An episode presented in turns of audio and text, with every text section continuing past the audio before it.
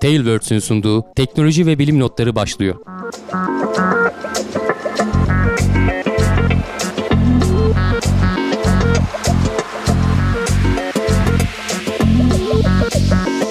Teknoloji ve bilim notlarına hoş geldiniz. Ben Can Akbulut. Yanımda Hamdi Kellecioğlu ile beraber yine karşınızdayız. Teknoseyir stüdyolarından sizlere sesleniyoruz.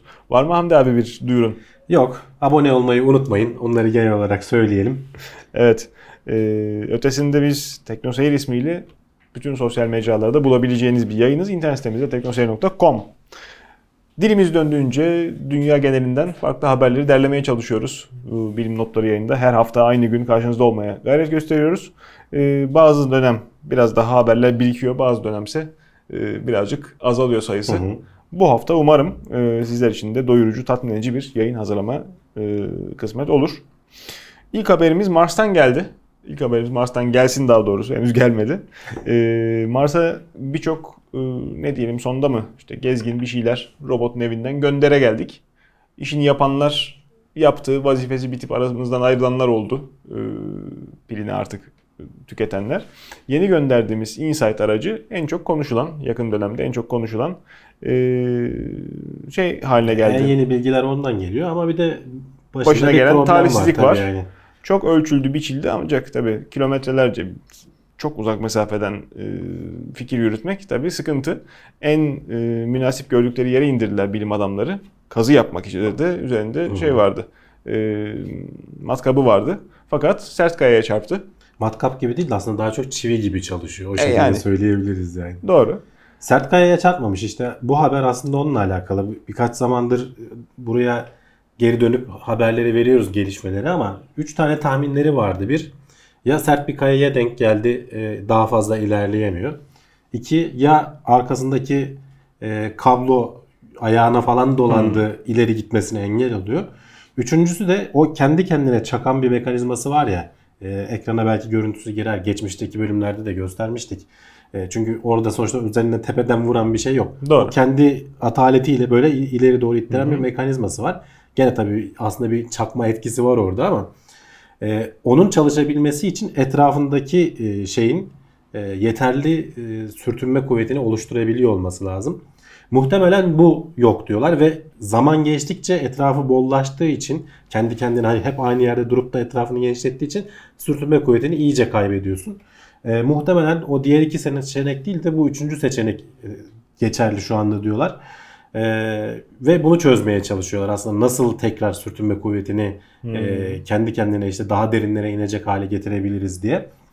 E, çeşitli işte e, deneme amaçlı üzerinde bir de sismometre var biliyorsun. Doğru. E, titreşimleri aslında e, Mars'taki depremleri ölçmek için. Onun bir yandan bunu da dinletiyorlar. Bunun vurduğu darbelerden gelen sonuçları da dinletiyorlar.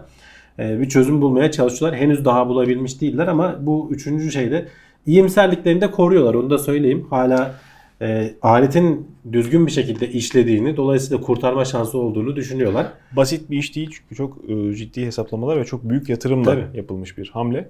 Boşa gitmemesi lazım. Üzerindeki bir tane bile e, ölçüm cihazını kaybetmek. Ya şeyi bilemiyorsun işin kötüsü. Hadi oradan kurtardın diyelim. Acaba başka yere mi koyacaksın? Nasıl yapacaksın? O koyduğun yerde aynı şey tekrar yaşanmaması için bir çözüm bulabilecek Sistemin misin? geri kalanında zarar vermemek, kaynakları idareli kullanmak lazım. Tabii. Yani Happy Top'u e, bir atışlık hakkı olan bir cihaz. E, gidip de başında hani gevşe vida gevşese gidip sıkacak Evet. tornavidayla ulaşmamız Bir mümkün yandan değil. e, geçtiğimiz haftalarda konuşmuştuk. İlk defa Mars'taki bir deprem kaydedildi diye. E, aslında beklenilenden bayağı da sessiz gidiyor. Hani üzerinde sismometre var dedik ya. Daha fazla kayıt aslında almayı bekliyorlardı. E, alıyorlar hani e, kaydedilmiş şeyler var, titreşimler var ama e, hem şey olarak kuvvet olarak düşük hem de beklenilenden daha sessiz görünüyor Mars. Yani bayağı aktivitesi azalmış durumda olduğu söylenebilir. Büyük bir şey bekliyorlar ki 4 ve üstü şiddette bir deprem bekliyorlar ki Mars'ın iç yapısıyla ilgili daha net Daha net bilgiye fikir versin, ulaşabilelim. Tabii. O da ileriki günlerde olursa gene haberini yaparız. Elbette ne zaman olacağı belli değil. E, dünyada bile bunu söylüyoruz. Bu kadar Evet. çok ölçüm yapılmasına rağmen. Mars için de aynı şey geçerli. E, ben sıradaki haberimize geçiyorum. Sıradaki notumuza geçiyorum.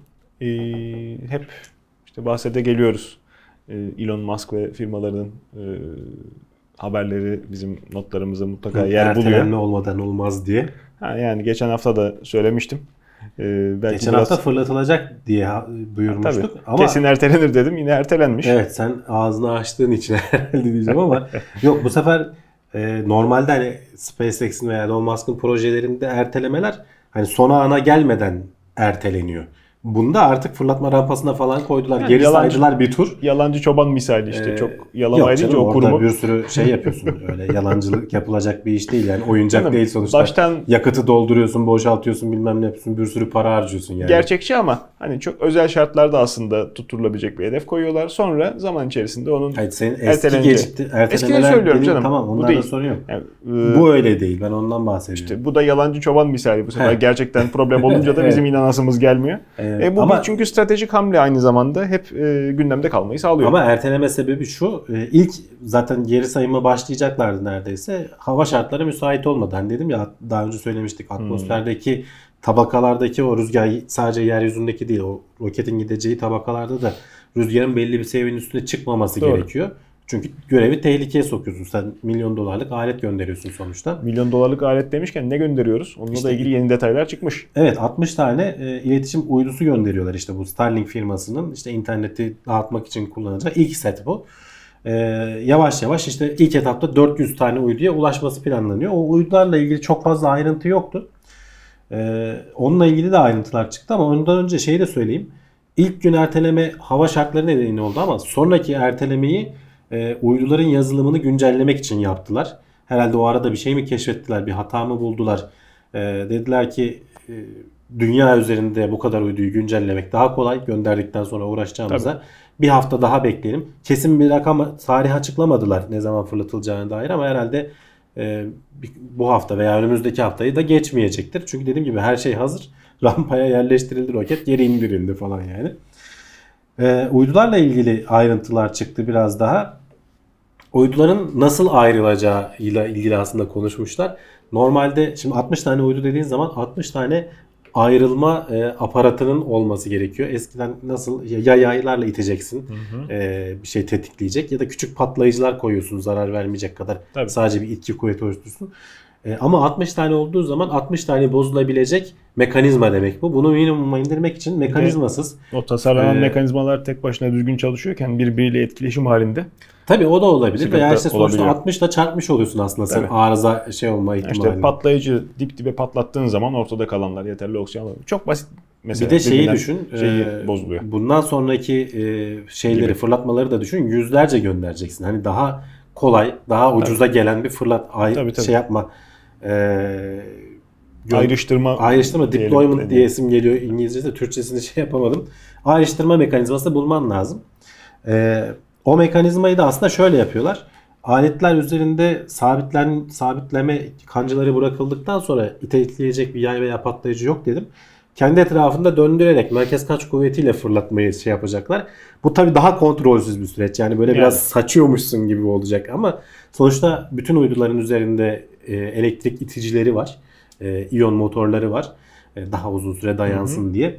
E, onlar da zaten 400 kilometre irtifaya falan çıktıktan sonra 550 kilometreye kadar kendileri e, kendi iticileriyle çıkacaklar ve tam istenilen konumlara hareket edebilecekler. Yani bunlar bıraktığın yerde duran şeyler değil. O yüzden Çünkü düzgün bırakmaya da çok gerek. Saçıyorsun yani evet Tabii. dağıtma esnasında.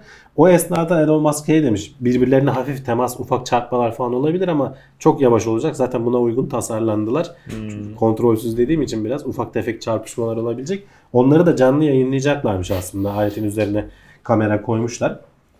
Ee, her biri yaklaşık 250 kilo ağırlığında. Bu uydular da hani öyle çok küçük şeyler Küçük değiller. diyoruz ama uzay ölçeğine göre küçük. Tabii uzay ölçeğine göre küçük. Bu arada şeyin de maksimum kapasitesini neredeyse dolduruyor. Falcon Hmm. 9'un da toplamda işte 60 tanesi 15 tona mı ne denk geliyor.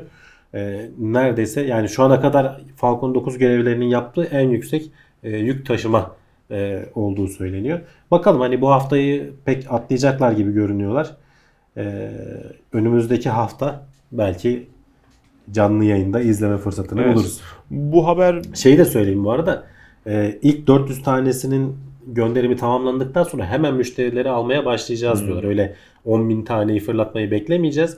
Müşteri aldıkça hani hedefledikleri şey e, müşteri geldikçe kapasite doldukça yeni uydular fırlatarak işte 800 bin falan diye e, sayıyı arttırarak Sanırım gitmek. parayı idareli kullanıyoruz. E, tabii yani sonuçta bunlara da ciddi maliyet. Öyle. E, toplamda zaten o 12 bin uydunun falan 10 milyar dolar mı ne olması planlanıyor. Hani bütçenin e, çok büyük bir rakam. Şimdi bu haber önemli bir haber. Çünkü sadece tek firma değil, e, atılan adım itibariyle bizim e, çevre kirliliğinde yepyeni bir boyut kazanıyor olmamız da söz konusu. Uzayı kendimizin de çıkamayacağı şekilde sanki kuş kafesiymiş gibi evet. kirletmekten kasıt sürekli yörüngede dönen, ne zaman nerede olduğunu tam da kestiremeyeceğimiz veya bize artık çok az hareket alanı bırakabilecek Hı hı. E, bir uydu ağıyla dünyamızı beziyor olduğumuz gerçeği. Evet alan çok büyük ama uydu sayısı da çok fazla ve Uydu bu bir şirketin fazla. sayısı. Ama evet e, ama nispeten alçak yörüngeye koymalarının sebebi de biraz bu aslında. E, hani her şey kötü gitse bile bu parçaların 5 yıl içinde falan dünyaya geri inmesi yani doğal şartlarla inmesi Canım, planlanıyormuş. Yerine yenisi de gelecekse müşteriler işin Şeyleri de planlamışlar. şey çoğalır. Tabii ki o ayrı da Yani. şeyi de planlamışlar. %95 oranında atmosferde yanıyormuş bunlar atmosfere Hmm. girdiği zaman. E, Başımıza düşmeyecek yani. Düş, düşmeyecek evet yani düşen Evet. parça çok az miktarda yani tasarlarken bunları da hesaba katıyorlar. Evet. Ayrıyeten üzerlerinde optik algılayıcılar falan da var yani kameralar falan da var. Ee, kendilerine gelen e, parçacıkları falan algılayıp belki ya, şeylerine hareket ettirebilecekler. Bunların da hepsinin otonom olması gerekiyor. Çünkü yüzlerce binlerce uydu olduğu zaman küçük küçük uydu e, Tabii. elle kontrol edilemez. Hani Hangi tek bir biriyle? uydu falan uydu operatörleri belki bunu yapıyorlar. E, ama binlerce olduğu zaman bunların otonom olması lazım. Bakalım göreceğiz yani aslında Yani. onlar da biraz e, şey yapa yapa. Uzay keşfede keşfede ilerliyorlar. bu e, teknolojik atılımı da sindirebilmenin e, mümkün olmasını diliyor. Ve uzayı korumak için acaba uzayı milli park haline mi getirsek fikriyle notlarımıza devam ediyorum. Evet, e, bir grup bilim adamı milli park ilan edelim demiyorlar tabii çünkü hani uzay milli Hangi bir yer milli? değil evet yani. Ama o kafada, o statüde bir yer ilan edelim ki biz bu şu anki büyüme hızımızla gidersek e, hesaplarına göre yaklaşık 500 yıl içinde uzayı bitireceğiz diyorlar. Hani kendi güneş sistemimizin de bütün kaynaklarını yağmalamış olacağız diyorlar. E, 400 oradan onu da nereden çıkarıyorlar? Diyorlar ki 1800'lü yıllarda ilk işte demir cevherinin endüstriyel devrimle birlikte yoğun kullanılmaya başlamasından itibaren her 20 yılda bir ikiye katladık diyorlar e, demir kullanımını, demir üretimini ve Evet. dolayısıyla tüketimini. Eğer bu hızla gidersek e, ki işte şimdi bir sürü firma e, dünyadaki kaynaklardan ziyade işte yakın çevremizdeki ulaşabileceğimiz uzay madenciliği falan çok Hmm. konuşulmaya başladı. Hatta kurulan firmalar hatta üniversiteler var. Gene konuşmuştuk uzay madenciliği dersi koyan üniversiteler var. Ee, işte bunlar eninde sonunda olacak işte. Şimdi bu uydu fırlatmaları falan da nispeten ucuzlamaya başladıktan sonra buralardaki demir cevherini özellikle Gerçi dünyada da bayağı var ama demek ki bu ikiye katlama şeyi ki hani yakın zamana kadar da devam ediyor. Bu 94 yılında e, 1, milyon ton muymuş? E, 1 milyar ton muymuş? Şimdi rakam hatırlamıyorum. Ya burada İki, evet 1 milyar tonmuş. 2016 Matematikçilerin- rakamına göre 2,5 milyar tona kadar ulaşmış. sevdiği yani hesaplar bunlar. üretim olarak. bazen tutmayabiliyor. Yani Tabii, tabii. birçok e, zaman tutuluyor da bazen tutmayabiliyor bu e, hesaplamalar. Evet teorik olarak böyle bir sıkıntı var ancak şunu da hesaba katmak lazım. Bizim ihtiyaçlarımız da değişiyor. E, hayata bakışımız da değişiyor ve bu tip işlerde genelde e, sözü para söyler. Ne zaman ki dünyada bulmaktan daha ucuza gelecek veya demir cevherinin yerine başka bir şey koymaktan veya demir çok kolay geri dönüştürülebilen bir Hı. e, metal alaşımlarından ayırmak suretiyle o bile bundan pahalı olacak ki düşün. O- Uzaydan, uzaydan bir şeyler getirmeye başlayalım. doğru. Yani Ee, ama işte uzay teknolojilerinin gelişmesiyle de bu işler gerçekten ucuzlarsa dünyada bu işlerle uğraşmaktansa belki veya başka cevherler sonuçta sadece demir olmak da zorunda değil. Yani Ee, başka şeyler daha ucuza gelirse bunlar için e, dediğin gibi bir milli park tarzı bir şey yapılsa iyi olur. Ee, olmaz demeyiz. Ama bunu kim yapacak? Amerika'ya kim ceza Bunun- kesecek? Bunun uygulamasını kim peşine düşecek? Veya Çin'de en son çöp çöper bıraktılar aya. Yani Şeye. biz dünyadaki iklimi bir araya gelip de şey yapamıyoruz. Tabii. Ee, ya tamam işte bir, bu biraz zaten şey e, beyin jimnastiği tadında bir araştırma. Öyle. Hani biz bu, bu hızla gidersek ne yaparız ne olur. Söyledikleri şey de e, sürdürülebilirliği devam ettirebilmemiz için e, %15'ini falan kullanmalıyız. %85'ini koruma alanı ilan edip İşte o %15'i de kolay ulaşabileceğimiz yerdekiler nispeten işte Mars olabilir işte veya çevremizdeki e, o Mars'ın o bu- bulunduğu bölgedeki asteroid kuşağı olabilir. E, buralardaki şeyleri kullanabiliriz ama işte Jüpiter'de daha uzaktaki şeyleri falan e, vahşi doğa şeklinde bırakabiliriz diyorlar. Ama en erken dediğim gibi 400-500 yıl sonrasının planları o zamana kadar kim ölür kim kalır ne olur e, yeni malzemeler neler çıkar Ha yani kim ölür kim kalırdan ziyade orası önemli. Ve dahası dediğim gibi yani dünyayı biz sonuçta e, tamam doğal zor oluşan şeyleri tükettiğimizde bunu söylüyoruz ki yok ettik ama yani cevher dağı, da- dağın taşın kazınıp da içinden çıkartılan malzeme sonuçta uzaya gönderilmiyor. Uzaya gönderilen de var hoş tabii tabii ama pek az. gönderdiğimiz var da devede kulak bile Pek değil. az. E, dünyanın kütlesi yani pek azalmıyor onu demek istiyorum. Sıradaki haberde bununla alakalı aslında yiyip de ha yani yörüngesini değiştirsek fayda eder mi? Bu işleri değiştirmek Bu adına. e, haber aslında Netflix'teki bir film The Wandering Earth diye e, dünyanın işte başına çok büyük bir tehlike geliyor. Ya Jüpiter'le çarp Hmm. konusunu tam bilmiyorum da galiba öyleydi. Ya Jüpiter'le çarpışma gibi bir olay olması gerekiyor. ya da Spoiler işte- vermekten de öte zehirli şeyler söylüyorsun şu an. İzleyen izleyecek olan Yok varsa. spoiler değil canım bu ana konusu yani. Hani hadi bakalım. Olay sonra devam edecek. Dünyayı kurtaracaklar bir şekilde. Ya kurtarmıyorlarsa. Onu bilmiyorum işte. Ee, ya da işte güneşin artık ömrünün sonuna gelecek. Ee, 4 milyar yıl sonra kızıl deve dönüşecek ve o zaman genişleme Hı hı. sürecine girecek. İşte ilk çeperindeki yakınındaki gezegenleri yutacak. Dünyanın yörüngesi de bunun içinde kalacağı söyleniyor. Yutmadan önce zaten bayağı bizi bir yakıp e, öldürüyor aslında ama bunun olmasına da 4 milyar yıl var yani. Hani çok var daha. Tahmin en az, edilen tabii. En az. E, yani şeyi biliyoruz canım. Güneşin büyüklüğünü biliyoruz. Yakıtının ne zaman bitireceğini falan da biliyoruz. Benzerlerini de gözlemledik. Hani 4-4,5 milyar yıl e, çok da şeyi olmaz yani. Lafı olmaz aslında. Ama diyelim ki bu da gene bir fikir yürütme şeyi. E, bilim kurguda zaten bu konuda bir sınır yok. Sınırı var onu birazdan gireceğim. E, ne zaman bilim kurgudan çıkıp fantaziye giriyorsun aslında Hmm. bu biraz tartışmalı. Çünkü biraz ayağının bileme basması lazım değil mi? Yani Yani işte şimdi bunu kurtarmak için dünyanın yörüngesini bir de biraz böyle Mars'a doğru alalım biz abi biraz uzaklaşalım e, şeklinde bir yöntem izliyorlar anladığım kadarıyla filmde. E, Bu mümkün mü? Yani bizim şu anki bildiğimiz teknolojiyle, şu an yaptığımız şeylerle e, pek mümkün değil. Yani çünkü dünya gerçekten çok büyük. Aslında az önce sen söyledin. Her fırlattığımız roketle biz dünyanın o momentumundan, enerjisinden bir miktarını koparıp gönderiyoruz. Evet. E, ama e, o kadar e, dünya Yani her büyük fırlattığımız ki- rokette demeyelim de işte bir kısmıyla. Hepsiyle hepsiyle oluyor. Dünyadan ayrılırken sen sonuçta onu itekliyorsun aslında. Yani Canım, karşılıklı bir etki tepki Yani sonra prensibiyle. tekrar geri düşüyor. Ha düşenler yüzden ayrı. diyorum. Düşmeyenler çoğu gidiyor zaten. İşte Mars'a gidiyor. Mars'a mesela enerji katıyorsun sen buradan gönder. Tabii. Orada yavaşlattığın zaman o şeyi. Tabii. Ee, veya buradan mesela dünyanın e, kütle çekiminden hızlandırıp e, Plüto'ya gönderiyorsun Hmm. aleti. E, Dünyayı onların enerjisinden tabii. çalıyorsun aslında bir miktar. Ama o kadar büyük ki dünya. O çaldığın enerjiler falan hiç lafı olmuyor. Onların hesaplarını yapmışlar. Yani aslında onları hiç söylemeye bile bile gerek yok. İşte çok büyük şu anki teknolojimizle yakıt kullansak e, motorlarla e, dünyanın %85'ini yaktıktan sonra %15'ini evet şeye taşıyabiliyorsun. Mars'ın yörüngesine taşıyabiliyorsun. Tabii ki dünyanın %85'i yanacak yakıt değil ama hani o miktarda bir kütle Mars'ın gerekiyor. öyle yörüngesine taşımak değil de küresel ısınmayla mücadele kapsamında şöyle bir 5-10 metre öteye kaysak daha İşte bir böyle veya onun için gibi yani 5-10 olmaz metre mı? bile çok ciddi şeyler. Ee, elektrik itici kullansan onlar yavaş hareket ediyor ama uzun vadede daha verimli Hmm. falan desen gene dünyanın %13 miktarında bir kütlesini yakman gerekiyor ki öyle uzaklara taşıyabilesin. En Bu güzeli atom itici motorları da şey yapman lazım. Devasa motorlar yapıp e, dünyanı dünyaya temas edecek şekilde çünkü ittirmesi de lazım. Tabii. E, atmosferin dışına koyacaksın. Hı hı. E, dünya da dönüyor bir yandan. Nereye doğru ittirecek? Yani onu da dengelemen lazım falan. Yani son derece uçuk teoriler aslında. Anlık nükleer bomba patlatsak tam doğru zamanda. İşte kendimizi de yok ederekten?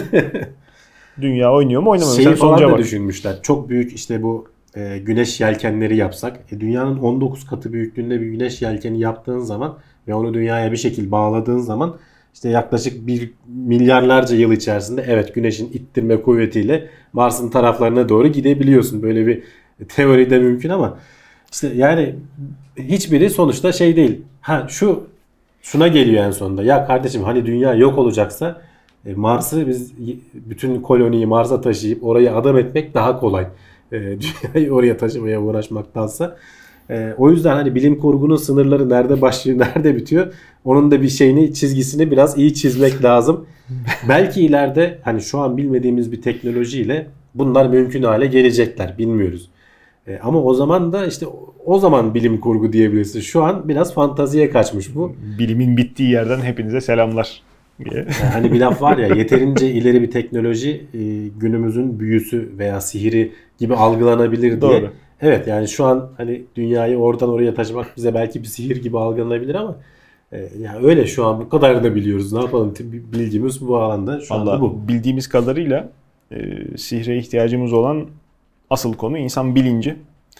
Birbirimizle uğraşmamız lazım öncelikle. E, sık sık söylüyoruz işte dünyanın yerini değiştirmek tamam belki şey bizim yerimizi değiştirmek de pek kolay değil ama elimizdeki dünyayı muhafaza etmeye çalışmak, düzgün çalışmasını sağlamak çok da zor değil. Sadece e, bazı alışkanlıklarımızdan vazgeçmek lazım. Bizde bütün dünyanın ortak problemi kirlilik. Plastik kirliliği, mikroplastikler her yerdeler. Hı hı. Ee, yani çok uzun zamandır bizimle beraber değiller ama e, İşte her yerimize girecek kadar 50-60 yıl içerisinde e, dünyanın her yerine saçtık yani. O kadar Saçtık. severek kullandığımız bir malzeme haline geldi ki. isterseniz sınır dışı edin. Bildiğim kadarıyla Singapur sokmuyor sınırından. Ee, didik didik edip Yani alıyorlar bavullardan. Havada bile e, uçarak gelebiliyorlar Tabii. yani. Yani Partiküller halinde Denizde- olduğu için deniz suyuna karıştıkları deniz için tabii. suyunda geliyor. Evet. Ee, bunun işte önüne geçmek lazım. Bunların temizliği için çok ciddi bir e, dönüşüm lazım. Bizde market poşeti paralı oldu. Hemen kazanlar kalktı. İnsanlar e, şu şeffaf sebze meyve şeylerini kullanmaya başladılar. Onlar da bayağı dayanıksızlar ama evet bayağı Tabii, şey gerektiriyor. hiç olmazsa bedava. gerektiriyor. Vergisiz falan diye insanlar İşin uğraşıyorlar onlarla. bu e, şeylerin insanların hani önüne hep şey geliyor. İşte ölmüş e, kaplumbağa midesinden çıktıkları veya işte balina midesinden işte ne kadar çok plastik Kaplumbağanın atık burnundan çıkıyor. plastik pipet çekme. çekme falan gibi videolar evet yani içimizi acıtıyor. Ama şeyleri bilmiyoruz. Bunların doğada özellikle bizim e, pek çok canlının besin kaynağını oluşturan ve bizim de oksijenimizin %10'unu oluşturan bakteriler üzerindeki etkilerini bilmiyoruz. Yeni yeni araştırılıyor ve çok ciddi etkileri olduğu söyleniyor. Sadece bunlar değil. Bizim kullandığımız kimyasal atıkların da bakteri dünyasında çok Tabii, çok tabii, ciddi tabii. zararı var ama bunlar da bir boyutu. E, tabii bu araştırma sadece plastikler Evet. üzerine e, odaklanmış. Onların durumu daha vahim onu demek istiyorum. Hı. Hayvanatı daha böyle elle tutulan e, kuşu kurdu görüyoruz onları. E, tabii E, dramatize ediyoruz ama almaya çalışıyoruz. En azından empati kuruyoruz. tabii. Bakterileri hiç e, ciddiye almıyorsun. E, umurunda bile olmuyor. Ya onlar dört bir yandan Ama o işte zehirleniyorlar. ilgilendiğin, sevdiğin hayvanların besin zincirinde bu bakteriler çok önemli yer kaplıyor. İşin daha da kötüsü işte diyorum ya dünyadaki oksijenin %10'unu üreten bu e, denizdeki fotosentetik bakteriler okyanuslardaki işte proklorokok diye geçiyormuş bilimsel ismi. E, bunların e, plastiklerden özellikle etkilendikleri, plastiklerin suya saldıkları e, kimyasal maddelerden e, genetik yapılarının değiştiği ve öldükleri yani büyük oranda. Henüz dedikleri araştırmacıların da dedikleri şu dünya çapında tehlike olacak bir boyutlara ulaşmış değil plastik kirliliği bu anlamda. Belki yerel, lokal bazı Bu yerlerde anlamda vardır önemli. ama ama sonuçta gidişat o yönde. Tabii. E, buna da hem daha ayrıntılı araştırılması lazım hem de e, iyi kötü bir önlemin alınması lazım her alanda. Evet. Plastik düşmanımız ama plastikten istifade etmeye de çalışıyorduk. En son e, su yüzeyinde yüzen siyah plastik toplarla buharlaşmayı kesmekten falan bahsedilmişti ama galiba Evet. onlar e, sadece o işe yaramıyormuş. Evet biz geçen sene falan konuşmuşuz bunu. Hmm. Ee, Los Angeles'taki e, işte içme suyunu sağlayan, sağlayan rezervuarın üzerine 96 milyon tane mi ne e, E, akla zarar bir plastik siyah toplar şeydi. atıp Evet. çünkü koca rezervuarın üstünü örtmek de bir dert yani şimdi bir yandan da o var. Bu yöntemi bulabilmişler. Her türlü şeyi de denemişler aslında farklı farklı. Hı hı. Ee, o zaman konuştuğumuzda e, şey buharlaşmayı önlemek için olduğundan falan bahsetmiştik ama asıl e, Veritasium diye bir YouTube kanalı var. Tavsiye ederim ben çok beğenerek izliyorum videolarını. O gitmiş bu rezervuara. Gerçekten de böyle milyonlarca topun ortasında e, tekneyle ilerlemek falan da çok değişik görüntüler. E, oradaki yetkililerle konuşmuş. Diyorlar ki asıl bizim amacımız şey değildi. E, buharlaşmayı önlemek değildi. e, suyun içinde bromür maddesi var. Bu normalde olan bir şey. Ayıramıyorsun da zaten. Ama suyu temizlemek için kullandığımız ozonla birleştiğinde bromat maddesi oluşuyor. Ve bu kanserojen. Bunun belli bir oranın altında tutulması gerekiyor. Bunun bilinen bir şey zaten. Bizim yaptığımız ölçümlere göre belli bir oranın altında duruyor diyorlar. Ama sonradan şeylerden, kullanıcılardan şikayetler gelmeye başladı. Ya işte bak siz seviyelerin üstüne çıkıyorsunuz falan. Biz de araştırdık bu niye böyle oluyor diye. Bizim arıtma tesisimizin çıkışında sorun yok. Sonradan anlıyorlar ki e, şeydeki bu rezervuarın içindeki klorla birlikte falan birleşince ve güneş ışığı da gelince bu madde e, bir anda e, tepe seviyelere ulaşıyor ve regülasyonların belirlediği sınırların falan 10 katı üstüne falan çıkıyor. O zaman işte diyorlar ki ya bu güneş ışığının doğrudan gelme etkisini biz kapatmamız lazım. Pek çok yöntemden düşünüyorlar. İşte üzerine branda mı gersek, işte farklı farklı işte silindirler, toplar yerine silindirler mi yapsak veya kare kare plakalar mı yapsak falan ama en makulü çünkü onları yerleştirmesinin Tabii de kolay olmasına. Bu topları kamyonuna döküyorlar. Hepsi yayılıp gidiyor zaten şeyin yüzeyine, suyun Veya bir yüzeyine. fevkaladelik olduğunda arasından tekrar müdahale edilebilmesi. Tabii işte Branda geldi sen ne yapacaksın? şeyle gidebiliyorsun yani. Gelecek Evet. misin? e, gemiyle aralarından gidebiliyorsun sonuçta. Toplar çekiliyor bir süre sonra Hmm. Tabii. geri geliyorlar yerlerine. E, bunu bulmuşlar. Tabii ki bu plastik toplar da e, yiyile, yiye, yenebilir plastik. Hmm. Yani hani sağlığa zararlı değil. Hani onlar suya karışmıyor mu falan filan. Özel plastikler. E, hem şeye de yarıyorlar. Hem siyah olmalarına da çok itiraz gelmiş. Acaba e, sıcak sıcaklığı tutup da iyice suyu ısıtır mı diye. Tam tersine bayağı büyük oranda havadan oluştukları için bayağı yalıtkanlar. Üst kısımları ısınıyor ama Hmm. altları bayağı soğuk kalıyor. Normalde olduğundan daha da serin tutuyormuş suyu. Eyvallah. E, buharlaşmayı da %80 oranında falan azaltıyormuş. Güneş ışığı gelmediği için rezervuarın üstünü kapattıkları için yosun oluşumu olmuyor. E, kloru az kullanıyorlar. E, hatta şey diyor zaman zaman o kadar bu yosunlar inatçı çıkıyordu ki yani klorla baş edemiyorduk. İçme suyunu hafif böyle küvete falan doldurduğunda yeşilimsi bir renk aldığını görüyordunuz falan diyor adamlar. E, sağlığa muhtemelen hani bir zararı yok ama sonuçta kimse yeşil bir suyu tüketmek istemez. Tabii. Şimdi o dertten de kurtulduk. Hani klor gazını da şey e, suya basmak zorunda kalmıyoruz. E, bayağı şeyden memnunlar. Bu plastik topların kullanım alanlarından biri de şeymiş bu arada. Oradan zaten mesnetlenmişler ilk biz bunları kullanalım diye. Havaalanlarına yakın su birikintilerine kuşlar konmasın diye e, oralardan işte şey yapıyorlar. Uçakların motorlarına Hmm. kaçıyorlar biliyorsun. Tabii. Olmasın diye oraları böyle kaplanıyormuş zaten. Böyle bir yöntem varmış. E, toplarla kaplama yöntemi. Onu biz rezervuara uyguladık. Gayet de iyi sonuç aldık diyorlar. Tabii yapmadan Süper. önce test yapmışlar. Küçük küçük havuzları doldurup e, hangisiyle ne kadar iyi sonuç alıyoruz diye. Güzel bir video. Hani izlemelerini tavsiye ederim bu arada. Evet. E, sadece buharlaşma değil pek çok etkisi de oluyormuş. İçinde insan girip yüzmeyecekse cazibesini Vallahi alalım. yüzebilir misin bilmiyorum. Hani o kadar top senin Burada olsa çocuk çocuk atlar vallahi. Ya, İçmesi şey görünüyor ama o atlama hissi uyandırıyor. Hani çocukların top havuzu olur ya bunun devasasını düşün. Hepsi bir arada duruyor bir de sıkışık duruyorlar. Çok düşünmeye de gerek işte yapılmışı var. Evet yani videoda da görebiliyorsun. Evet. Ee, Böyle böyle hareketlerle işte yavaştan e, dünyanın iyiliği için çalışmalara hız vermek lazım. Aksi takdirde hakikaten sonucumuz e, sonumuz karanlık olacağı benziyor. E, bakacağımız yeri bulmak herhalde en önemlisi çözüm düşünürken. Farklı alanlar işte havaalanının kenarındaki su bilgisi diyorsun. Tabii. Daha ne e, fikirler gelmiştir gündeme de. E, araştırmak, skalayı geniş tutmak lazım. Araştırmacılar çok farklı mecralarda çalışıyorlar. İşte kurda, kuşa, uçana, kaçana, tarih boyunca e, yaşaya gelen hayvanlara ve onların değişimlerine bakarak günümüzde e, bulunduğumuz halden nasıl zarar minimuma indirerek kurtuluruz. Zoom peşinde de koşuluyor. Bir grup bilim insanı, bilim adamı diyelim veya e, bir kuş türünün tarihte iki kere aynı evrimi geçirdiğine dair kanıtlar bulmuş. Evet, e, evrim süreci hep e, bir çeşit rastgelelik içerdiğini söylüyoruz. Bir belli bir amacı yok. En iyi ortama uyum sağlayanın bir şekilde hayatta kalmasını sağlıyor Yani. doğal seleksiyonla birlikte olarak. Burada da tabii ki fosil kayıtları falan devreye giriyor. Afrika'nın doğusunda Madagaskar'ın biraz kuzeyinde işte Aldabra Mercan Adası diye veya atol diye de geçiyor. E, çok böyle sığ, e, etrafında böyle yüksek kayalıkları falan var. e, karada yaşayabilecek canlıları olan yerler var ama ortası falan da büyük oranda suyla kaplı bir yer düşün. Görüntüsü de girecektir. E, Madagaskar'da özgü bir kuş türü e, buraya uçmuş 100 bin yıl, 136 bin yıl önce.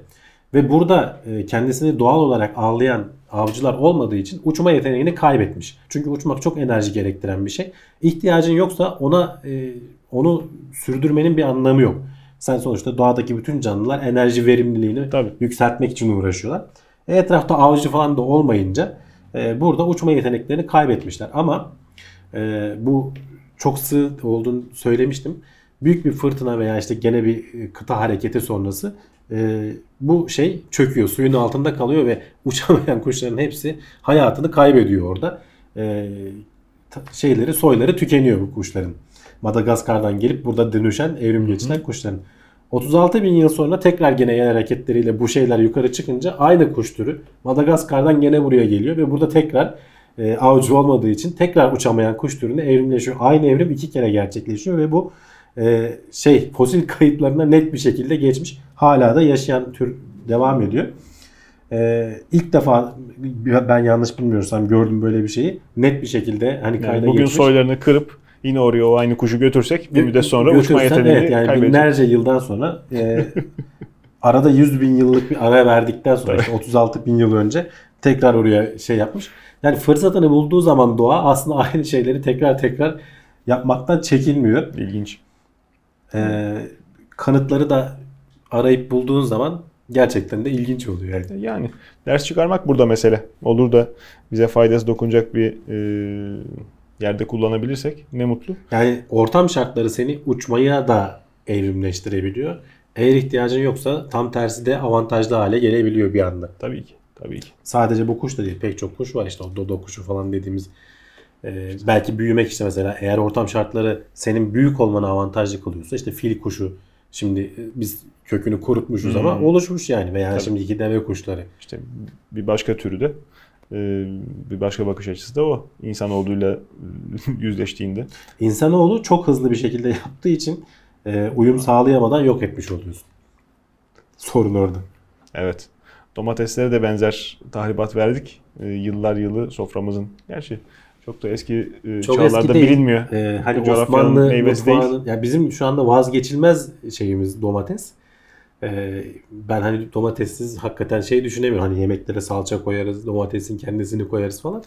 Ama işte 1800'lü yılların başında girmiş. Yani tarihte bildiğimiz pek çok büyüğümüz domatesi tadamadan göçmüşler Kim yani. bilir biz nelerin tadını bilmiyoruz. Da boş ver. Domatesler Şey eskisi gibi değil. e, 1800'lerden sonra da domatesi böyle kırmızı tüketmiyorlar biliyor musun? Yeşil Hmm. e, şekliyle tüketiyorlar. Kırmızı olunca atıyorlar çöpe. Çok Çünkü enteresan. kırmızı doğada çoğu şeyin zehirli falan olduğu anlamına geldiği için tamam zehirli olmadığını biliyorlar da o şekilde tüketmeyi düşünmüyorlar. E, yeşil şekliyle hatta ismi o yüzden mesela domates değil de e, Frank patlıcanı falan diye geçiyor uzunca bir süre. Biraz da belki sivri bir yapısı var. Neden dolayı bilmiyorum ama. Şimdi ama şunu da düşünmek lazım. Ha, tarım burada yapıldıktan sonra diyorsun zaten. Doğru evet. Ee, Türkiye'ye geldiği haliyle, bu topraklara geldiği haliyle belki taşınırken kurutuluyor muydu, ne oluyordu? Yok Onun buraya da tohum olarak getirilmiş. bakmak lazım. E, Ya Türkiye- ilk karşılaşıldığı, ilk tanışıldığı haliyle belki o, öyle tüketmenin e, Hı. daha faydalı olacağını düşünmüş olabilir. Çok hamken toplayıp. Bilmiyorum. Belki dünyada da öyle tüketiliyordu. Yani belki. Belki. O yüzden e, çok da yargılamamak lazım. E, mor koyun derler ya doğuda, e, Doğu Anadolu'da. Ulan bakıyorum mor koyun kahverengi. Sonra düşündüm acaba ne olabilir? Mor ne, neyin rengi mor? Patlıcanın rengi. Buzdan donmuş eksi 20 derecede giden patlıcan ne renk olur? Hakikaten koyunun rengi kahverengi gibi bir şeyler de olmuş olabilir yani. Onu da Hipotezim bu lazım. yani. Benim fikrim bu benim. Naçizane Ya ama şöyle bir gözlem. laf da vardır. E, domatese geri dönelim.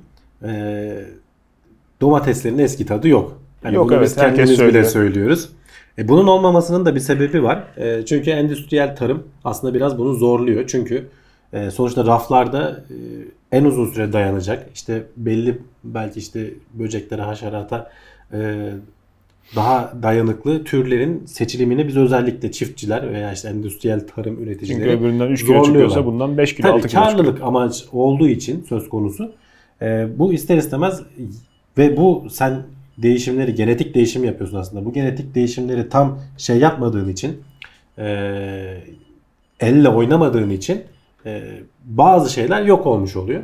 E, bu da tat e, genleri olduğu söyleniyor. Şimdi bir grup bilim adamı bunları araştırmışlar. Bilinen bütün domates türlerini almışlar ve e, şeylerini karşılaştırıyorlar. Genetik özelliklerini karşılaştırıyorlar ve gerçekten de bu e, yağ asitlerinin üretilmesini sağlayan bazı genlerin olmadığını görüyorlar. Belki şimdi ileride e, bir yandan tabi bu tat isteği de sonuçta piyasanın aktörlerinden biri. Tabii canım. Bazı üreticiler de ona yönelik geliştirmeye başlamış olabilirler. Hem normal yollardan hem de bu genetiği değiştirilmiş e, organizma şeklinde. Gerçi ona girmiyor bu domatesin kendi genleriyle oynadığın zaman. Geçen hafta yine onu konuşmuştuk. Evet evet. E, bu genetik düzenlemelerle falan hem dayanıklı hem de belki tadı e, eski domateslerin tadını getiren domatesleri ileride görebileceğiz. Yani insanlar için çünkü çok temel tüketim maddelerinden biri haline geldiğinde artık çok da seçici olmamaya başlıyorlar. Yani domates e, eninde sonunda bir şekilde o raflardan alınıyor. Tabii. O yüzden çok e, özen Ama işte göstermiyordu belki. küfre de ede alıyorsun. Yani ulan bunların da tadı işte kalmadı yani diye. şu noktada da e, belki daha pahalı domates türü olarak e, raflarda yer bulur. Belki o şekilde görürüz de e, yakın gelecekte bizim yediğimiz e, domateslerin birdenbire lezzetleneceğini ben şahsen Yok hemen yakın değil ama eninde sonunda olacak herhalde. Hatta bir Bakalım. geçen hafta mı önceki hafta mı bu genetik değişme teknolojisinin en ilk hayatımıza gireceği yerlerin tarım olduğunu söylüyorlardı. Doğru. Doğru. Bu, bu haber aslında onunla örtüşüyor biraz. Tarım ve sanayi iç içe diyorsun. Evet. Yani bilim dünyasının da zaten amacı bu değil mi? E, gelişen teknolojik e, şeyler, nedir buluşlar hayatımıza bir şekilde adapte ediliyor. E, sıradaki notumuz işlenmiş gıdalarla alakalı. E, bunlar bizim daha çok tüketmemize, e, daha doğal beslenenlere nazaran Evet. e, haddinden fazla e, alıp kilo almamıza sebep oluyormuş. Gıda araştırmalarını e, yapmak nispeten zor. Çünkü insanları hani bir yere kapatman ve yediğini falan çok böyle Veya sözlerine güvenmen. kontrol etmen gerekiyor veya sözlerine güvenmen gerekiyor. Şimdi kolay olanı o olduğu için de Tutarsız oluyor o niyeyse. tarz yönde o tarz haberler de oluyor. Onlar da araştırma. Onları e, küçümsemiyorum ama hani sonuçlarından net bir şekilde Canım, emin su içse yarayan o kadar çok insan var ki şimdi. Veya işte baktığında. yanlış raporlayan. Ama sana sorduğun, zaman suda kuru kuru gitmiyor yanında. Yani. Bö- Böreği Şimdi gömmüş. buradaki araştırmada e, ama hakikaten şeyleri sınırlamışlar. E, olabilecek en Aha. sınırlara getirmişler. 20 tane gönüllü seçmişler. Bunları rastgele iki gruba ayırmışlar. Bir gruba doğal e, besinlerden oluşan bir menü ve bunları bir 28 gün boyunca da bir yere kapatmışlar. Yani bir tesiste tutmuşlar. Kapatmışlar derken hapis gibi değil yani. E, yarısına doğal besinler işte tam gıdalar vesaire falan hani doğada bulabileceğimiz şekilde işte sebze e, meyve ağırlıklı beslenme uygulamışlar. Diğer yarısına da e, daha çok böyle işte işlenmiş gıdalar, endüstriye e, bizim işte şu anda marketlerde falan Hmm. daha çok bulduğumuz gıdalarla beslemişler. Aynı miktarda kalori almalarını sağlıyorlar. Daha doğrusu sundukları yemekler aynı miktarda kalori, aynı makro besinleri içeriyor. Hani karbonhidrat, yağ oranlarını falan da mümkün Şimdi onu- olduğunca Onu diyeceğim. eşitlemişler. Birinin önüne bir göbek karnabahar atıp da öbürüne gofret vermiyor herhalde. Yok tabii tabii. Mümkün olunca eşitlemişler ama şey de söylüyorlar. Tabii ki e, işlenmiş gıdalarda ister istemez daha fazla yağ ve karbonhidrat oluyor. Hani eşitlemeye çalıştık ama hani sebzeyle de bir yere kadar demiş adamlar. Hmm. Mümkün olunca eşitlemişler. E, kaloriyi eşitlemişler. En önemlisi o, onu becerebiliyorsun. Ve e, normalde alman gereken kalorinin iki katı öğün yeme hakkın var. Daha doğrusu sınırsız yeme hakkın var. Ne kadar isterseniz yiyin diyorlar. E, ama insanların hani bir doygunluğu var sonuçta. Hani abartamıyorsun. E, ama ortaya çıkan şey şu. E, iki haftanın sonunda da grupları değer değiştiriyorlar. O da güzel bir şey. Hani yaptığın şeyin tam tersini yapıp sonuçları karşılaştırabiliyorsun. E, işlenmiş gıda alanlar ikinci haftanın sonunda 1 kilo fazla almış oluyorlar. Günde ortalama 500 kalori falan fazla aldıkları tespit ediliyor bunların. Sebebi de bu işlenmiş gıdalar çok miktarda e, kalori içeriyorlar. Sen yediğin zaman e, sindirim sistemin işte beyne e, ben doydum sinyalini göndermesin biraz biliyorsun gecikmeli Hı hı. falan olur. Hep bu söylenir yıllardır. Tabii. E, o olana kadar sen daha fazla tüketmiş oluyorsun. E, artı bu sebze meyve falan gibi şeylerde içinde e, yapısı itibariyle daha fazla şey içeriyor. E, lif. Lif içeriyor. sindirim sistemi daha çok sindirim meşgul sistemi ediyor. aslında sana kalori olarak dönmeyen ama seni tıkayan şeyler içeriyor. Dolayısıyla bunlar hem bağırsaklara da faydalı hem de işte senin kalori almanı azaltmış oluyor. yapalım çikolatayı kabuğunu soymadan mı yiyelim? evet yani çok iyi olur gerçekten. Aynı ayara gelsin Çikolatayı diye. yemeyeceksin. Şey yiyeceksin. Ee, sebzeyi, meyveyi, işte havucu, pırasayı, lahanayı, karnabaharı. Sebze gibi olsun içimizi tıkasın da diyorum. Ters çevirince de e, diyetleri bir, aldıkları bir kiloyu geri bir kilo vermişler. Hani sıfıra sıfır çıkmışlar 28 günün sonunda. Süpermiş. Ama işte e, sonuçta e, şeyi de söylüyorlar. Hani herkes işte bu şey çok kolay. E, işlenmiş gıdaları ulaşmak kolay, ucuz oluyorlar, tüketimi kolay, Asıl lezzetli işin Tabii. kötüsü. Yani e, hani yeme demek kolay ama işte bunları ne kadar uygulayabilirsin? Ya hayır şimdi çalışan insanlar e, birçok ailenin düzeni değişti toplumumuzda. Yani bir 30 sene önce e, evde tencereyle yapılan yemek birkaç gün tüketilmek suretiyle insanlar, e, çalışan insanlar beslenme ihtiyaçlarını karşılıyorlardı. Belki bugün artık hem catering, yemek servisi sektörü çok iyileşti, çok hızlandı. İş yerlerinde artık yemekhane olmasına gerek yok. Ortak servis rahat alıyorlar. Hem de insanların e, farklı meşgalelerden, farklı e, uğraşlardan mı diyelim işte yol yorgunluğu mu diyelim ulaşım sıkıntısı bilhassa büyük şehirlerde e, evde yemek yapmaya vakitleri olmuyor. Veya veya tutup keyifleri da olmuyor canım. Uğraşası gelmiyor yani. ha, tutup da Parası da var çalıştığı için. ha, internetten siparişi bası veriyor. Şimdi e, karşı karşıya koyduğumuzda kefeleri elbette bir tencere yemeğinin maliyeti şeyden çok daha ucuz. Tabii ki. E, ancak o tencere yemeğinin oluşması için gereken kurulum e, Zaman maliyeti var. Zamanı boş ver. maliyeti var. evdeki malze- evdeki malzemelerin düzülmesi, işte baharatıdır, efendime söyleyeyim, kullandığın işte bütün yağıdır, kıymasıdır, Hmm. ne, ne koyuyorsan onların hepsinin e, bir araya toplanması için gereken ön kurulum masrafını birçok insan artık karşılamıyor. Ne gerek O var, diyor. tabii. Giriyorsun. Yani anneannemizin belki işte bizim annemizin e, tutup da buzdolabını açtığı zaman e, şaşırıp kalacağı buzdolapları var artık. İçinde yarısı yenmiş hazır O gıdanın şey- olduğu. Da, geçmişte de söylemiştim. Bir uzman şey diyordu. Babaannenizin tanımadığı, tanıyamayacağı hiçbir besini yemeyin. Ha işte Onların tanıyabileceği besinleri yerseniz kilo probleminiz de olmaz. tabii. Ee, sağlıklı beslenme şeyiniz de olmaz. Çoğumuzun da babaannesi yaşayanlara Allah uzun ömür versin. Ee, yaşamayanlara da e, rahmet eylesin. Ee, davul gibiler. yani babaannemizin yediklerini de yesek e, başka etkenler de var galiba. ya o bizim biraz bizim genel beslenme kültürümüzün hakikaten İskandinav babaannesi olmuyor bizde pek. olmuyor. Biraz böyle bulgura şeye e, tahıla yoğun olmasından. Tam buğday ekmeği tayını komple mi gömüyorlar ne yapıyorlar? yapıyorlar yani ben bir tane zayıf babaanne hatırlamıyorum niyeyse. Bu arada bu araştırmada şeyi bile kontrol altına almışlar Can.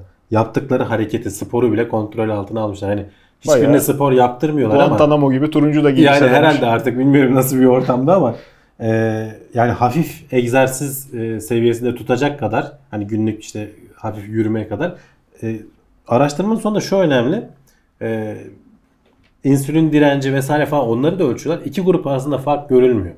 E, yani o da ilginç. Acaba onu, onu da şeye görüyorlar. Acaba verdiğimiz spor şeyi bu etkiyi sıfırladı veya 28 gün çok kısa olduğu için Yani. acaba hani sonuçlara etki etmeyecek kadar mı şey oldu? Muhtemelen öyle ama daha ötesi de işte bu sefer farklı sıkıntılara yol açabilir.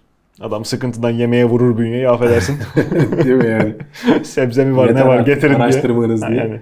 Ya Tutar keçiyi mi ısırır? hani şeyi söylüyor zaten bilmediğimiz bir şey değildi. Sebze meyve yemek işte mümkün olduğunca işlenmiş gıdalardan uzak durmak falan. Bu araştırma onu bir kez daha göstermiş oldu. Evet, evet. Yani malumun ilamı mı deniyordu yakın zamanda? Benzer bir ifadeyle e, yüzleşmiştik. Öyle ama işte bilimsel olarak sonuçta emin olabilmen için mümkün olduğunca Bunu kontrollü yapman deneyle lazım bu söylemek lazım. E, yine de işte güvenilmiyor. Acaba şu etkenler mi Tabii tabii. Yani e, bunun sonu yok. yamulttu diye Bir sonraki araştırma gelip bunun üstüne bir basamak daha koyacak yani. Evet. Ha tabii araştırma yap sen istediğin kadar. Hayatın gerçeği de dediğimiz gibi. insanlar bunu duysalar da e, günün sonunda cebindeki paraya bakıyor adam. Tabii. İşte Cüzdanımda şu kadar lira var. Bunun karşılığında ne yiyebilirim? Yani gidip bir kilo havuç da alabilir. Hazırlanmış şey de alabilir Canım yani. şimdi bir havucu kemirmek var bir de işte ne bileyim dönere yumulmak var yani şimdi E tabii. E, o da var yani insanlar Yani. sonuçta keyfi de ister istemez hani stres o stresin oluşturduğu şeyi bir şeyle kompanse etmen gerekiyor, desteklemen gerekiyor. O da işte böyle cipsti ya dur şunun da bir keyfine varayım falan Canım. gibi şeylerle Cipse gelene Gidiyor. kadar sigara. Çok ciddi E, tüketim sigara bizim o da onun. coğrafyamızda hala daha Evet. ciddi e, satış rakamları var. Bunları tartışırken yapay zeka haberlerini de vermekten geri kalmıyoruz. Hayatımıza etkileri işte potansiyel ne kadar yüksek olduğu. Şimdi bir tane e, tespit paylaşacağım. Karar verme yorgunluğu doktorların performansını ciddi manada etkiliyormuş. Etkiliyor evet. Kafa yorgunluğu diyelim mi buna? Kafa yorgunluğu ama hani psikolojideki şeyi karar verme yorgunluğu olarak geçiyor ve bu hepimizde de olan bir şey aslında. Sana da mesela sürekli e, mesela marketlerde en uygulanan yöntemlerden biri. Alışverişi yaparken sen sürekli fiyat karşılaştırması yapıyorsun. En son kasaya gittiğin zaman oraya böyle şekerleri vesaireleri diziyorlar. Artık en zayıf olduğun yer orada karar verme yorgunluğundan dolayı en vur- vurulabilir olduğun yer. Veya işte mesela araba satıcılarında falan da veya işte emlakçılarda da bu çok yöntem kullanıldığı söyleniyor. Bizim ülkemizde bilmiyorum var mıdır ama e, teknik olarak çalışanlar en azından sana pek çok şeyi soruyor. İşte şöyle mi olsun böyle mi olsun işte bak şu da var bu da var bilmem ne. Ee, en son artık sen yorulduğun Tabii. zaman en pahalı şeyi sana ittirebiliyorlar. Yani bu bilinen bir teknik ve hepimiz bundan mağduruz. Şey de var mesela geçmişte gene konuşmuştuk. Ee, bu şartlı salı verilme falan davalarına bakan hakimlerin öğleden sonra yorgunluk arttıkça daha fazla reddettikleri, sabahtan olanları, keyifleri, karınları tokken falan sabahtan verdikleri kararlarda daha çok olumlu olduğu Ne kadar e, acı aslında. araştırmalarla ortaya çıkmıştı. Aynı şey doktorlar için de geçerliymiş. Bu araştırma da doktorlara hedeflemiş. Kanser taramalarına falan sabahtan daha fazla e, yapma şeyi yazarlarken reçetelere öğleden sonra işte 3'te 4'te falan gittiğin zaman şimdi doktorların iş yükünün de çok fazla olduğunu biliyoruz. E, sadece bizim ülkeye özgü değil her yerde aşağı yukarı böyle. Öyle. Bizde insanlık dışına çıkıyor. özellikle devlet hastanelerinde. E, Onlar da insan sonuçta yoruluyorlar karar vermekte ve ister istemez Tabii. üstün körü bakmaya başlayabiliyorlar farkında olmadan, ellerinde olmadan. Farkında olmadan. İşte şey az önce sen söyledin aslında habere girerken. Yapay zeka belki bunları e, mümkün olduğunca örte, örtecek, ön- önlemini almış olacak. Yani en azından yapay Doktor- zekanın desteği. Destek tabii canım. Yani yapay Doktoru zeka karar vermeyecek doğrudan. Yani Kompeder koymayacağız kolunu doktor çekip. belki senin işte şeylerini girecek. Belki doktor bile girmeyecek. Sen e, ne denir bir ön büroda eleman olacak. Senin dertlerini dinleyip sisteme girecek veya sisteme belki söyleyeceksin. Yapay zeka o alanda da var. Hani e, bilgileri içeriden şey yaptan çıkarma Canım, şeyi. oluyorsa telefona söyleriz. Ha, zaten Hastaneye gitmeye belki ön var. tanını koyup en son doktora gideceksin. Bilmiyorum yani ileride böyle şeyler olacak. Sonuçta doktorun yardımcı olacak falan diyoruz ya aynı şeyler hakimler için de geçerli. Geçmişteki belki mevzuatı tarayıp sana hemen sonucu söyleyecek. Ya bak bu adam şöyle şöyle olmuş. Sen de son kararını onaylıyorum veya bak şöyle şu alanlara da bakmak lazım falan diye belki geliştireceksin. Ama senin işini kolaylaştırıcı. Her şeyi sen düşünüp karar vermek zorunda kalmayacaksın. Ee, burada da işte sonuçta hepimizin insan olmasının verdiği bazı eksikliklerimiz var. Ee, sabahtan akşama kadar karar verdikten sonra bir yerden sonra yoruluyorsun. Sonuçta beyin de e, kaslarımız gibi yorulabilen bir organ. Canım Ufak yani- tefek ara vermeler vesaireler falan düşünülebilir ama onlar da sonuçta günün sonunda e, Evet. yeterli olmuyor. Burada belki dikkat çekilmesi gereken husus e, teknolojiden istifade ederek destek almaktan ziyade e, belki de iş yükünün e, tekrar dağıtılması, Ya o onun düzgün olabilse, planlanması. olabilse zaten yapılır da pek mümkün olmuyor. Ya canım. olup yapılmış yerleri var. Orada bile insanlar şikayet ediyorlar. Diyorum ya bizim Tabii. içinde bulunduğumuz durum çok daha vahim.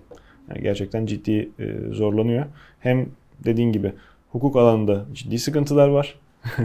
Yapay zekanın muhtemelen e, ya tahammül edemeyeceği diyelim ya da e, öngöremeyeceği farklı baskı unsurları işin içine girebiliyor. Tıbbi açıdan da baktığında yani hasta yükü e, hastanın kendi yüküyle beraber gelmeye başlıyor bu sefer.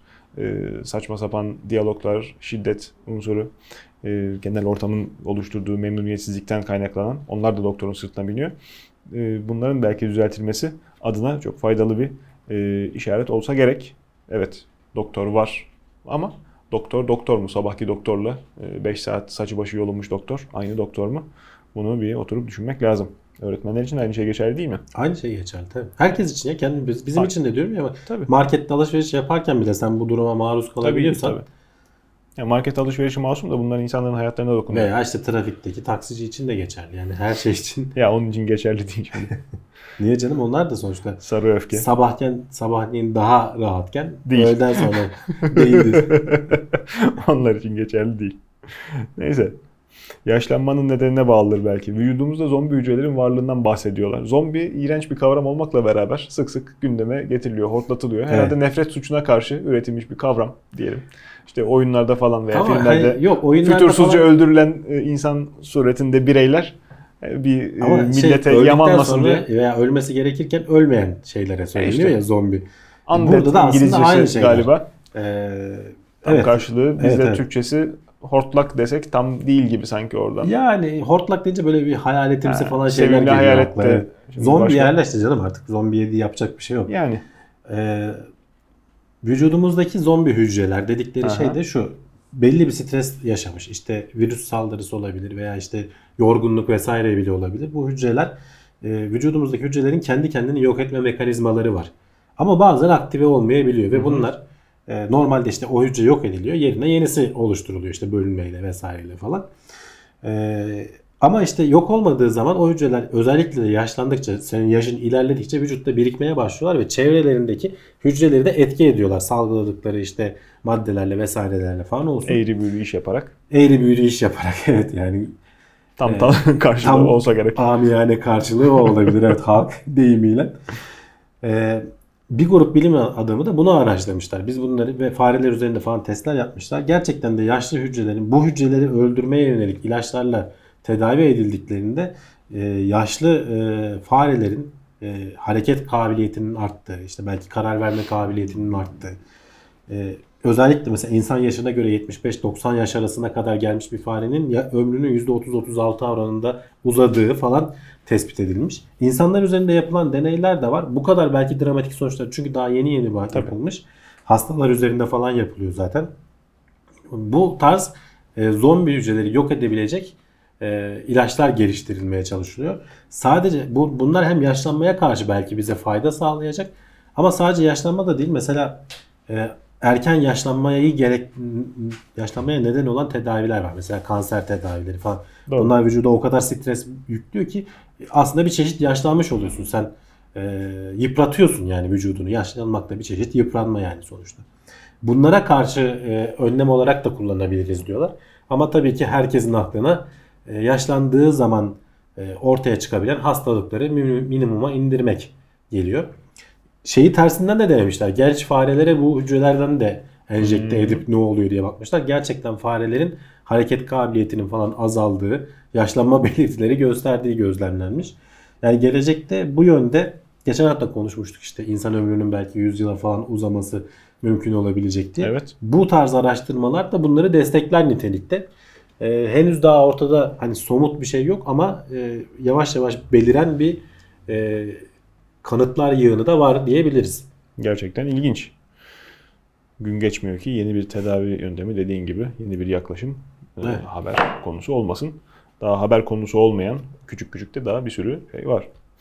Bu notumuz bu haftaki son notumuz. Bizi gözünü ayırmadan ekrandan izleyen takipçilerimize gelsin. Bir kişinin yüzüne 10 dakika boyunca bakınca beyinde ilginç e, halüsinasyonlar e, oluşuyormuş. Evet. Niye böyle bir şey yapasın değil mi? Yani aslında bir kişinin yüzüne. Sonra niye yapıyorsunuz efendim abi? Çok Arada dikkatli bakman lazım gerekiyor. Bizim burada Sekmelerde olmaz. gezin falan. Ee, yok bizim burada olmaz. Ee, düşük ışık koşulları olacak biraz. Mesela romantik bir akşam yemeği aslında tam buna uyuyor. O halüsinasyon Çok- muymuş o? yani eğer sen sevdiğin kişinin böyle gözüne böyle 10 dakika falan saatlerce bir şey konuşman, bir uyaran olmadan bakarsan e, çok değişik şeyler görüyorsun. Ekrana görüntüler de gelecek. Bunlar e, bir deneyde e, bu duruma maruz kalan sanatçıların çizdiği şeyler. Sadece başka bir kişi olması da gerekmiyor. Aynada kendine baksan da oluyor. 10 dakika sürekli bir şeye baktığın zaman uyaran olmadığı için gözdeki nöronlar ateşlenmemeye başlıyor bir yerden sonra. Ee, sen de çok böyle aşırı hareket falan yapmazsan, konuşmazsan vesaire falan bu boşluğu da beyin doldurmak zorunda kalıyor. İşte aynada e, ölmüş yakınlarını görenler mi dersin? Ya tamamen senin hayal gücüne kalıyor artık. Orada beyninin kapağı açılıyor diyelim. Ee, bir çeşit aslında uyarıcı içmiş gibi mi oluyorsun? Neyse artık.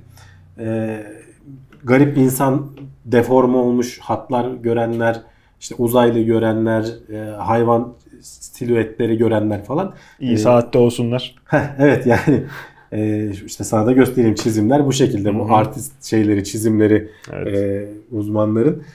E, yani böyle bir etki var. E, psikologlar aslında araştırıyorlar nedeni. Hani olası nedeni de dediğim gibi bu. Hani beynin olan olmayan bir şeyi, veriyi doldurma çabası ve doldururken de e, uçması aslında tam anlamıyla. Evet yani bunu e, yaşayan insanlar genelde işte gözlerini dikip de sürekli dikkat e, vermek zorunda kalan insanlar aynı manzaraya. Bizim pek karşımıza gelmiyor ama e, uzun yolda araba kullanmaya hele ki gece e, trafiğin çok olmadığı e, Hmm. güzergahlarda düz giderken şerit çizgilerinden hipnotize olup uyuyan da çok e, şoför var. Böyle yapılan kaza da çok var.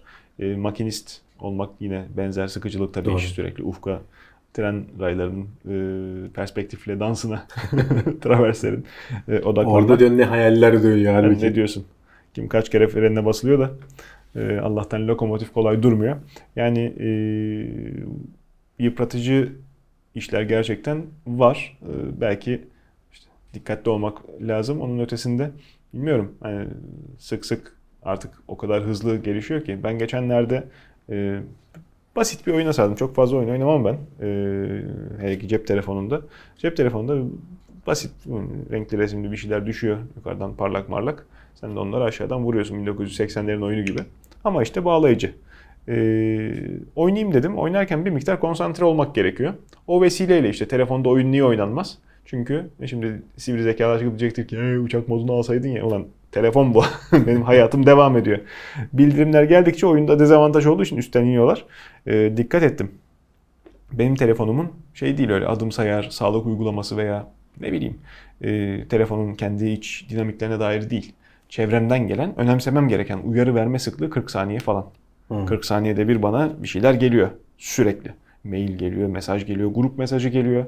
Yani mücadele edebileyim diye sessiz aldığım grup var. Günde 300 mesaj ortalamasıyla mesaj yazılan. zaten direkt ara ara. alacaksın. Tabii ona rağmen bu. Or- oradan mesaj gelmiyor yani. Bu önemli. Ben çok e, flash yaşayan, e, hayatı süratli e, yaşayan biri değilim. E, bundan daha ciddi işte şey bombardımanla, uyaran bombardımanla Ya kalan aşırı- insanlar da var. Aşırı uyarılma şeyi zaten var. Yani uykusuzluğa falan gece neden bunlar hep şey oluyor. Neden Gün içinde yani? birikiyor diyorsun. Yani ne bileyim bu Yani ortam bırakamıyorsun ki gece gözüne sonuçta sürekli Ha, ışık tabii, doğru ya. Uyumadan önce bir saat önce falan bırakın en azından. bilmem ne telefonu gibi yüzünü çevirip koymaya. Ha, yani. Şimdi e, o yüzden bu bahsettiğin halüsinasyon birçoğumuz için en azından çok büyük bir lüks. Keşke birbirimizin yüzüne Bakabilsek biz. ha, 10 dakika e, başka bir şey Valla meşgale olmadan bakabilsek. Aynaya bakmayı deneyebilirim ama 10 dakika uzun O da kadar mı yalnızsın be? Sıkılırsın insan. Hayır canım Çağır yenge. iki kişiyle uğraşmamak için canım. Bir kişi oturacağım bakacak yani. Peki. Hayır, şey olmayacak mı? Konuşma konuşma olmayacak mı? canım? Yok olmayacak işte 10 dakika böyle. Uya, başka bir uyaran olmayacak senin. Ha, iyi peki. Bir yerden sonra zaten herhalde zaman şeyini de kaybedersin. Hani 10 dakikayı da şey yaparsın. Doğru zamanla ölçmeye kalkarsan çünkü o oyun bozuluyor. iyi bakalım. Bunun bir versiyonu da şey falan için söyleniyordu. Yani çok böyle yalıtımlı odada sessizlikten kalırsan gene bak bir Veritasium videosunda onu da denemişti. Ee, oradaki arkadaş. Ee, bayağı yalıtılmış Aşırı bir oda sessiz. vardı. Aşırı sessiz. Delirir miyim diye gitti orada karanlıkta. Hiçbir uyaran olmadan. Ve bir delirdi. saat falan oturdu. Yok delirmedi. Öyle bir şey olmadı. Bir, farklı hissediyorsun diyor. O videoyu da izleyebilirler. O, Ama öyle bir delirme, çıldırma falan. o tip deneylerde Çok ama uzun süre belki bir süre sonra. O da- da, bir saatte 45 dakikayla Bu falan. bana olmuyor. televizyonda işte sözüm ona arazinin dibine bırakılmış da oradan kurtulma hikayelerinin belgeselleri çok yayınlanır bizde de sevilir ya. Hmm. Rating alırlar. Ee, onlara benziyor. Oradaki gerçek e, düşmanı insanın kaygı. Ee, psikolojik olarak kendisiyle mücadele ediyor. Sen e, bunun deney olduğu güvencesini verdikten sonra gir bakalım karanlık odaya. Hmm. Burada bir saat kal şey yapacak mısın? Bir Yok, saat şey kal oluyor. dedikten 4 saat sonra kapağını Burada ama- açarsan bak o zaman gözlemle. Tamam doğru söylüyorsun. Senin dediğin doğru da Bilmemesi burada lazım. denedikleri etki uyaran olmaması. Şimdi bak bu şeylerde de varmış. Bu yüze bakma deneyinde de e, uyaran olmadığı için işte o beynin kendi kendine şey yapması, uydurması e, etkisi ortaya çıkıyor. E, şey söylüyor insanlar hissettikleri o gördükleri şeylerin dışında kendilerine yabancılaşma. Sanki kendisi kendi değil de Hmm. e, kendisine baktığın kişi başka biri aslında ama kendine bakıyormuşsun falan gibi e, şeyler hisler geliyor Third diyorlar. person view gibi. Heh, evet yani sen uzaklaşmışsın da sanki şey yani işte astral seyahat falan filan vesaire falan dedikleri de belki muhtemel. bunlarla bağlantılı etkiler aslında. Bilemiyoruz. Edin- O uy- dediğim gibi o uyarıcılar, uyuşturucular falan da aslında beyinde belli yerleri kesip sana bu tarz şeyleri yaşatanlar. ecinli bücünlü dolu bir haberden sonra bizi gece izleyen izleyicilerimizden af dileyerek e, notlarımızı bitirmiş olalım. E, sosyal medya adreslerimizi yayının başında da söylediğimiz gibi Teknoseyir ismiyle arayarak bulabilirsiniz. Ötesinde biz teknoseyir.com YouTube e, vesilesiyle bizi bulduysanız da internet sitesinden size sesleniyoruz. E, eğer Plus abone olsaydınız e, haberiniz yoktuysa e, bizi bir gün önceden izleyip e, yorumlarımızla e, yorumlarınızla bize ulaşabilirdiniz. Daha da önemlisi bize destek olurdunuz. Evet. Biraz desteksiz kaldık böyle. Ee, karşınızda olmaya devam edeceğiz. Fevkaladelik oldukça da eğer e, çekime yetiştiremezsek buralardan size ulaşmaya çalışacağız. Bizi izlemeye devam edin efendim. Esen kalın.